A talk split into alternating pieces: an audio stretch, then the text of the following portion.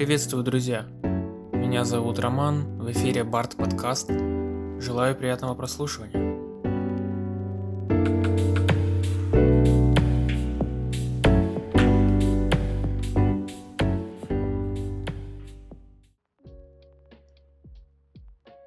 В этом выпуске я хотел бы поговорить о одной из последних книг Короля ужасов, которую почему-то называют самой жуткой книгой – мне нравится творчество Стивена Кинга. Я с удовольствием читаю его старые произведения и те, которые он пишет сейчас. Его стиль изложения событий, умение описать ситуацию или предмет – это просто нечто. Во время чтения создается ощущение просмотра фильма, насколько все детально описано и главное без излишеств. Единственное, что не всегда меня радует, это динамичность сюжета. Большая половина каждой книги очень монотонная – а основная развязка проходит так быстро, что не успеваешь насладиться ней. Справедливости ради, в своей книге «Как писать книги» Стивен ясно дает понять, что он любит создавать медленный сюжет, чтобы читатель не терял нить происходящего. В книге нам рассказывают о гениальном мальчике по имени Люк, который в очень юном возрасте уже закончил обучение в школе и поступил в университет. Ему сейчас 12 лет – он гордость родителей, и его ждет великолепное будущее. Но правительственная организация «Институт» так не думает. Среди ночи к ним в дом врываются люди, убивают родителей и похищают мальчика. Хотелось бы сказать пару слов по поводу гениальности главного персонажа. Нам много раз упоминают о его невероятном интеллекте, просто кормят этой информацией. Невольно начинаешь думать, что это как-то сильно повлияет на сюжет – что его гениальность к чему-то приведет. Может быть его способности будут сильнее, чем у других детей. Может быть он придумает невероятный план побега. Может... Может быть... Нет, не может. Самое гениальное, что он сделал, нашел в интернете юридическую информацию для горничной. А все остальное время нам только подкидывает то, что Люк всех побеждает в шахматы. Лично мне не хватило реализации его гениальности. Достаточно просто было назвать его умным.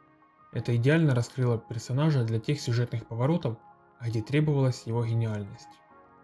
Вначале нас знакомят еще с одним персонажем. Его зовут Тим Джемисон. Он бывший полицейский, который вынужденно ушел в отставку после инцидента на службе и покинул город. Кстати, очень колоритный персонаж. К нему привязываешься моментально. Тим направляется, куда глаза глядят. Сначала хотел улететь в Нью-Йорк, а в итоге вышел из самолета и прибыл в город Дюпрей. Маленький городок, где каждый второстепенный персонаж становится близким знакомым для читателя. К сожалению, Кинг не выделил на эту сюжетную линию даже сотню страниц и вернулся к ней только в самом конце. Лично мне было бы интересно прочесть рассказ об этом городе, о Тиме и о событиях, которые происходят там. Вернемся к главному виновнику торжества. Люка похитили, он проснулся точно в такой же комнате, как у него дома, только без окон и с небольшими изменениями в предметах. И следующие 70% книги нам повествуют о тяжелых буднях пленных детей, где они развлекаются, едят до отвала, курят сигареты и пьют алкоголь.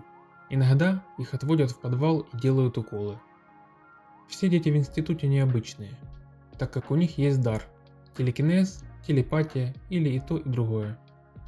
Их тщательно отбирают еще на этапе родильных домов, и когда они немного подрастают, то сразу же попадают в руки института. Работники этой организации всеми силами, в том числе и варварскими, стараются найти и усилить способности постояльцев, а после их отправляют в дальнюю половину. Никто не знает, что там, потому что никто не возвращался оттуда. После нам показывают эту половину, где уже усиленные дети совместными силами предотвращают катастрофы. Как? Они убивают людей, которые, по мнению организации, будут способствовать войнам, революциям или апокалипсису. А откуда они знают, кого нужно убивать? Точно такие же дети, только более взрослые и сильные, сидят в специальных офисах и предсказывают будущее. И на основании их слов которое, кстати, никак нельзя подтвердить, организация эксплуатирует и убивает детей, а также уничтожает политиков, бизнесменов и других влиятельных людей. И тут у меня возникает вопрос. А что если эти ясновидцы просто выдумывают истории, чтобы оставаться полезными и не умереть от рук работодателей? Этим же вопросом задался и один из главных героев в конце книги, поставив под сомнение железные доводы института. Стивен Кинг немного противоречит сам себе. Наверное, это нормально, если написать такое количество произведений. Но все же можно было бы изобразить как-то по-другому процесс получения постояльцев. По факту, способности детей такие же, как в книгах «Сияние» и «Доктор Сон». В последней были люди, которые на большом расстоянии слышали таких детей, вылавливали их по всему миру и восполняли свою энергию за счет сияния этих же детей. Им нужно было чем-то питаться, чтобы не умереть, а значит у них сильная мотивация найти и убить. Почему тогда нет конкуренции с институтом? В книге «Институт» нет упоминания, что кто-то мешает и забирает детей прямо у них перед носом. Я считаю, логичным было бы показать этот момент, тем более, что Кинг любит создавать свою вселенную, где в каждой книге есть отсылки к происшествиям из других книг. После того, как Люк смог помочь горничной решить вопрос с адвокатом, она помогает ему сбежать. Все складывается как никогда идеально. Никто его не замечает, а те, кто заметил, верят на слово и отпускают без вопросов. И если бы автор не подыграл персонажу, то утром следующего дня он вернулся бы в институт.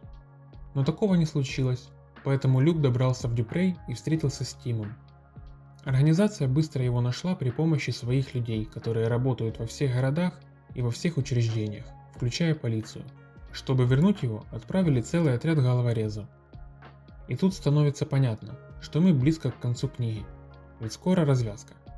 Кстати, как раз развязки в книге «Институт» мне не хватило. Началось все динамично, когда головорезы приехали в Дюпрей и устроили перестрелку с местными жителями и полицией. Тем временем в институте дети объединили свои усилия с другими детьми по всему миру и собрались уничтожить зловещую организацию. Накал событий нарастает.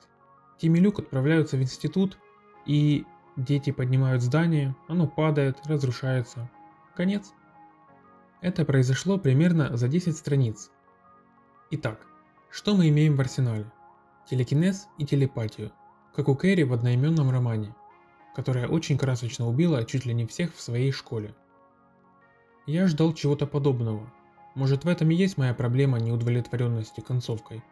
Но по диалогам Тима с правой рукой директора организации мы можем понять, что нам хотят продвинуть не обычный красочный роман, а нечто большее.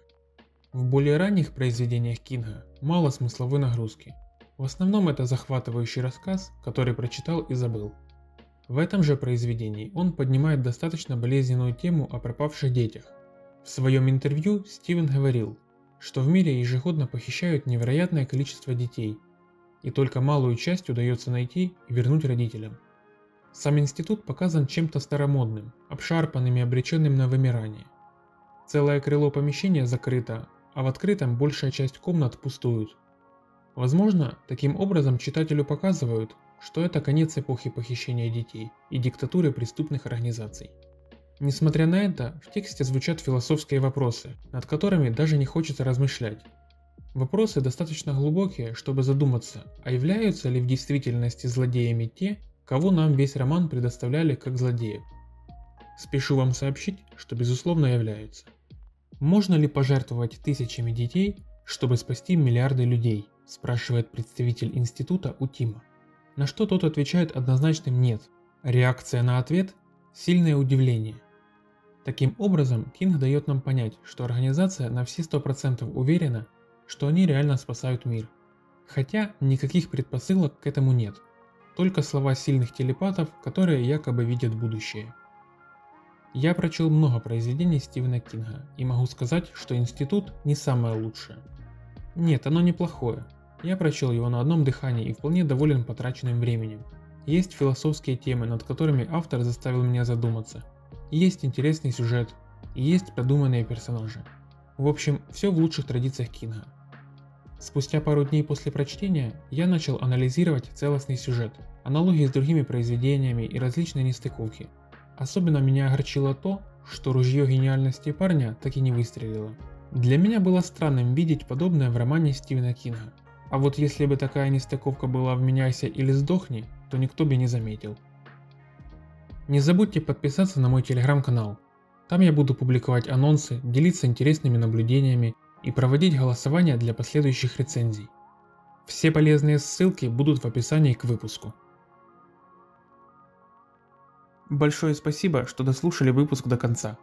Если вам понравился такой формат, то пожалуйста, подпишитесь, поставьте отметку нравится и поделитесь ссылкой с друзьями. А на этом у меня все. До встречи через неделю.